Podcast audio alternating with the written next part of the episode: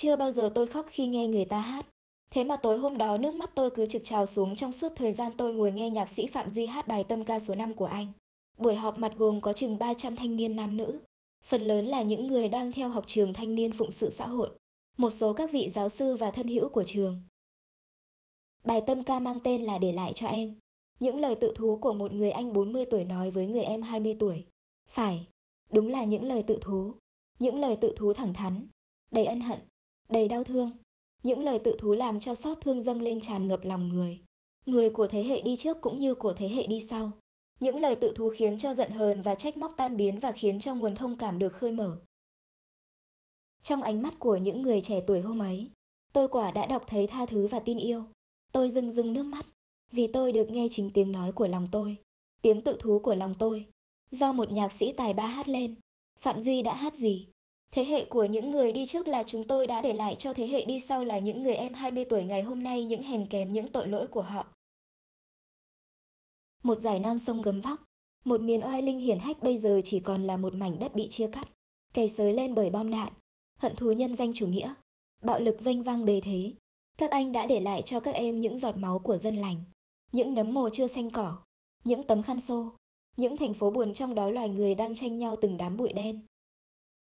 Các anh đã vụng về, đã hèn kém, đã để lại cho các em một quê hương nghèo khổ đói lạnh dù ruộng đồng của tổ quốc ta vốn rất màu mỡ phì nhiêu. Đường về tương lai nhẫn lối. Bàn tay các anh đáng lẽ phải thơm mùi đất nay thành ra hôi mùi thuốc súng. Các anh đã để lại cho các em những giả dối, đê hèn và vụng dại của các anh. Nhưng cơ sự đã xảy ra như thế rồi. Xin các em đừng trách móc hờn giận. Hãy thương chúng tôi và hãy can đảm nhận lấy cái gia tài khôn khổ khốn nạn do các anh để lại nếu chúng ta biết thương nhau. Nếu các em biết thương yêu và tha thứ cho chúng tôi, nếu chúng ta cùng gom sức mới, cùng nhận lời tranh đấu, thì chắc chắn chúng ta cũng sẽ tìm được một lối thoát cho nhau. Nếu các em biết thương yêu và tha thứ thì hồn nước cũng sẽ giật mình. Đời chúng ta sẽ lên sức sống, tuổi hờn sẽ lắng xuống và niềm kiêu hãnh sẽ vươn lên.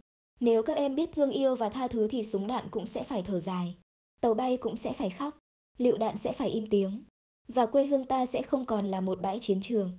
Một bài hát như thế quả thực đã là tiếng nói phát ra từ tâm niệm thành khẩn, từ ý thức trách nhiệm, từ những khổ đau của nhận thức.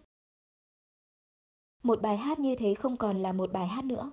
Đó là máu, đó là xương, đó là linh hồn, đó là những khúc ruột quặn đau, đó là sự sống chúng tôi, những người anh 40 thời hôm nay, nhân danh mẹ Tổ quốc, mẹ tình thương, chờ mong em đáp lại tiếng kêu bi thương đó, kêu gọi em trở về với tình huynh đệ, ngồi lại bên nhau, bàn bạc với nhau để tìm ra một lối thoát.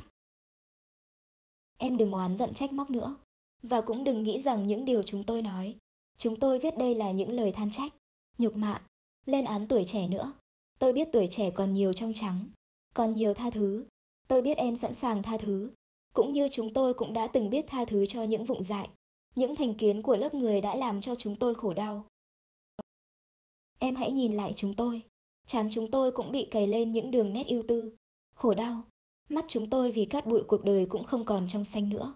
Niềm tin và sự trong trắng của tâm hồn cũng đã sứt mẻ và vỡ nát nặng nề. Chúng tôi cũng đã cô độc như bây giờ em đang cô độc. Chúng tôi cũng đã bơ vơ như em bây giờ còn đang bơ vơ. Chúng tôi nào phải là muốn lên giọng đạo đức để nhục mạ em. Đến nước này mà còn nhục mạ nhau. Còn lên giọng đạo đức với nhau thì quả thực là chúng ta đã điên mất rồi. Quê hương thân yêu tan nát. Chúng ta người lớn cũng như người nhỏ, hầu như không còn là chúng ta nữa. Chúng ta đã đổ trách nhiệm lên đầu nhau, đổ oán giận lên đầu nhau, để càng sai nhau, để càng thêm không hiểu nhau. Đau thương đã lớn lao quá rồi, chúng ta đừng gây nhiều thêm nữa. Trong giai đoạn này chỉ còn có lòng xót thương mới có thể giữ cho chúng ta còn là chúng ta, mới có thể giúp cho chúng ta có đủ bình tĩnh và thương yêu để tự lái con thuyền chúng ta ra khỏi cơn bão táp. Hãy hướng về chắp tay xót thương cho Tổ quốc, cho giống nòi, xót thương mẹ, xót thương em, xót thương mảnh vườn sinh xưa của thời thơ ấu. Chất liệu xót thương sẽ biến khổ đau thành hoa trái ngọt ngào. Thương nhau, chúng ta sẽ tìm thấy con đường. Thương nhau, chúng ta sẽ làm nên lịch sử.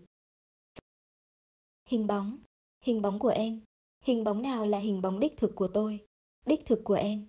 Hình bóng nào mới thực là hình bóng của mẹ tạo nên, của mẹ trao truyền. Hình bóng nào mang được tiếng ru bên nuôi nhỏ, mang được ánh mắt biết hy sinh, giàu tha thứ, mang được bàn tay cần mẫn biết chăm lo của truyền thống Việt Nam.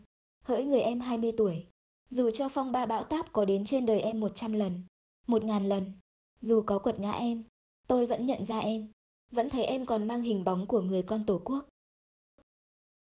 Dù em có từ chối tôi, có từ chối mẹ, tôi vẫn thấy nơi em, hình bóng của mẹ. Em vẫn còn rung động khi nghe lại tiếng ru bên nôi nhỏ. Em vẫn còn thấy tâm hồn tràn ngập xót thương khi nhìn lại ánh mắt giàu hy sinh và tha thứ. Em vẫn còn là em. Dù đã có lần em thù ghét tôi, từ bỏ tôi, phủ nhận tôi, tôi cũng không thể nào không nhận ra em. Em có mặc lên trên người em những y phục dị kỳ. Em có làm tội làm tình em bằng cách chặt bớt vài ngón tay, rạch thêm những lằn sâu trên mặt, sẹo bớt thân thể em để tạo nên những vết sẹo lớn thì tôi cũng vẫn còn nhận ra em. Tôi còn nhận ra em thì không bao giờ tôi có thể từ bỏ em. Tôi còn nhận ra em tại vì chất liệu thực của con người em dễ dầu gì mà bị tiêu diệt bằng phong ba bão táp.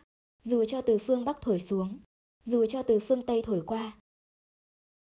Thôi, em cho tôi nhìn nhận em là em của tôi đi. Xin cho tôi nhìn nhận em là con của mẹ. Tôi có hư hỏng. Tôi có gây khổ đau cho em thì vì mẹ em vẫn còn có thể tha thứ được cho tôi mà. Cái mà em khoác vào người và em cho là hình bóng của em. Vốn không phải là hình bóng đích thực của em. Do mẹ trao truyền lại. Dù những vết thương có sâu.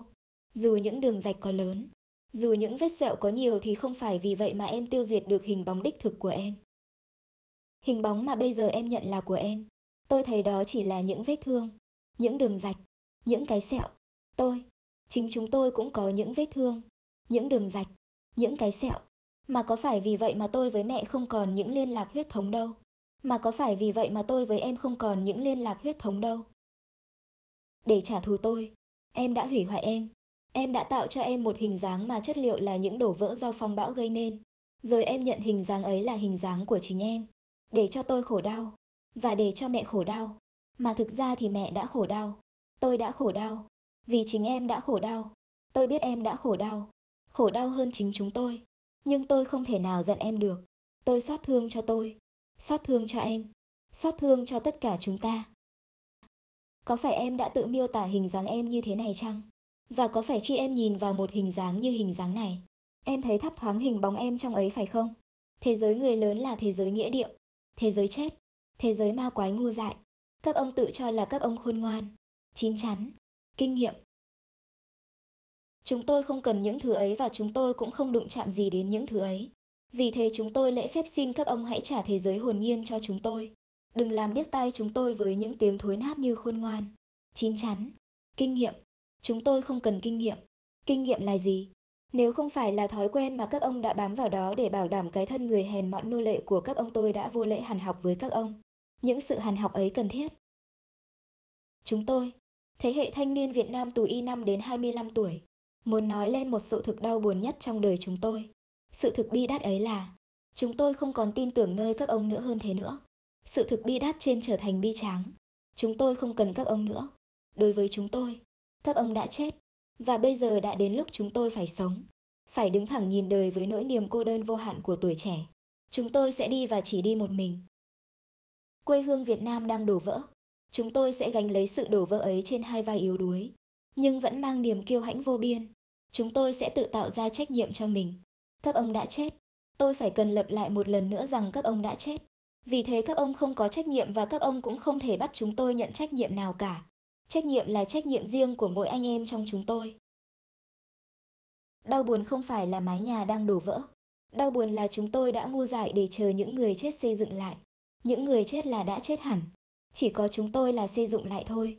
Chỉ có những người sống là thổi sức sống vào thế giới điêu tàn này. Các ông thường phàn nàn rằng chúng tôi là một thế hệ thối hóa. Sống không biết ngày mai, không biết lý tưởng, trụy lạc, la cà rợ trẻ, hút thuốc, tục tằn, du côn, mất dạy, lắc sắc, ngang tàng, chỉ biết ăn chơi, non nớt, không làm gì ra hồn, đàng điếm, nhảy đầm, chắc táng, hoang đàng và một triệu hình dung từ khác. Vâng, chúng tôi hãnh diện chấp nhận hết cả những hình dung từ trên, và chúng tôi chỉ xin nở một nụ cười lễ độ và cúi đầu không biện hộ. Các bạn bè thân yêu của chúng tôi đang gục chết trên cánh đồng biên giới, bên bờ sông hay giữa rừng rú hoang vu, khói lửa ngút trời. Máu đỏ của tuổi trẻ đang tới trên những dải đất khô cằn quê hương. Những mái tóc xanh trở thành những bãi cỏ xanh trên những nấm mồ trận địa. Hỡi ơi, hãy khóc đi hỡi quê hương yêu dấu. Các ông trách rằng chúng tôi sống không lý tưởng. Lý tưởng là gì? Lý tưởng là gì? Lý tưởng có phải tranh đấu giữ gìn để cho các ông sống nốt cuộc đời tầm thường an phận của các ông? Mục đích của cuộc đời là sống, sống gì? Sống cuộc đời thực sự của mình. Cuộc đời thực sự không phải là cuộc đời của đám đông, của xã hội, của khuôn mòn lối cũ, của công thức tù hãm. Cuộc đời thực sự không phải là những phép tắc luân lý đạo đức. Cuộc đời thực sự không phải là những ông công an, những ông cảnh sát, những ông giáo sư trung học và đại học. Cuộc đời thực sự là chúng tôi, là tuổi trẻ. Chỉ có chúng tôi là đặt ra những lề luật. Chúng tôi không còn lý tưởng. Vì lý tưởng là lý tưởng của các ông. Lý tưởng, dù lý tưởng nào, đều là nhà tù để nhốt lại sức sống vỡ bờ của tuổi xuân. Lý tưởng là ảo tưởng. Sống không lý tưởng là sống trọn vẹn. Là lao mình vào cuộc đời với chọn sự hồn nhiên bỡ ngỡ của mình. Con người hồn nhiên không có lý tưởng. Chỉ khi nào người ta mất mát rồi thì người ta mới tạo ra lý tưởng để tự đánh lừa mình bằng sự phiêu lưu vô định trong thế giới tư tưởng. Lý tưởng là những sản phẩm của lý trí. Lý trí là ký ức. Ký ức là quá khứ là kinh nghiệm. Kinh nghiệm đánh mất hồn nhiên. Sống có lý tưởng là sống có quá khứ. Lấy quá khứ mà nhìn dòng đời. Dòng đời luôn luôn trôi chảy mới lạ từng giây phút. Lấy quá khứ nhìn dòng đời là trận đứng dòng đời lại. Là bắt dòng đời phải chảy ngược lại chỗ cũ mà nó đã chảy qua từ lâu rồi. Như thể là đã giết chết sức sống phong phú. Sống có lý tưởng là sống không còn ngạc nhiên nữa. Người ta không thể biết ngạc nhiên trước cuộc đời khi người ta sống có lý tưởng sống không lý tưởng là lao mình vào đời với trọn vẹn hồn nhiên. Ngạc nhiên, thao thức, bỡ ngỡ, mới lạ trong trắng giây phút một. Ngoài kia, trời đang vẫn còn mưa. Tôi lại đứng đây để lý luận với những người chết sao. Một không? Không, em ơi, đó không phải là hình bóng đích thực của em. Đó chỉ là những thương thì đâu chỉ là những thương tích. Em nhìn lại em xem, em vẫn còn cảm động khi nghe tiếng du bên nuôi nhỏ. Em vẫn còn thay lòng mình tràn ngập xót thương khi nhìn thấy giọt lệ mẹ già. Đó chỉ là những thương tích, những dấu tích, những chứng tích của giai đoạn lịch sử này. Hãy bình tâm đi em. Đau khổ sẽ làm em trưởng thành. Đau khổ sẽ làm ta trưởng thành. Bình tâm và yêu thương. Em sẽ làm nên lịch sử. Thực ra, có thể em không còn tin nơi tôi, nhưng không phải vì vậy mà tôi đã chết. Bằng cớ là em vừa nói với chúng tôi vừa lý luận với chúng tôi. Ngoài kia, trời đang vẫn còn mưa. Tôi lại đứng đây để lý luận với những người chết sao. Tôi thấy rồi. Em ơi, cái giận dữ của em chỉ là cái giận dữ bề ngoài.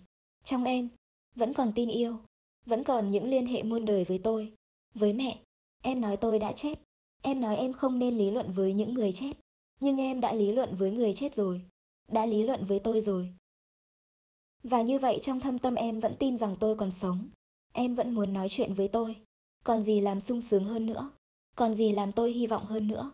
Tất cả những xua đuổi, những oán ghét, những phũ phàng của em, trước sau, chỉ là những dấu tích, những thương tích, những chứng tích, nằm trong sâu thẳm của hồn em, là con người đích thực của em, là huyết thống của mẹ, là chất liệu huynh đệ của anh em ta. Em không thể nào thù ghét tôi được bởi vì em vẫn còn là em.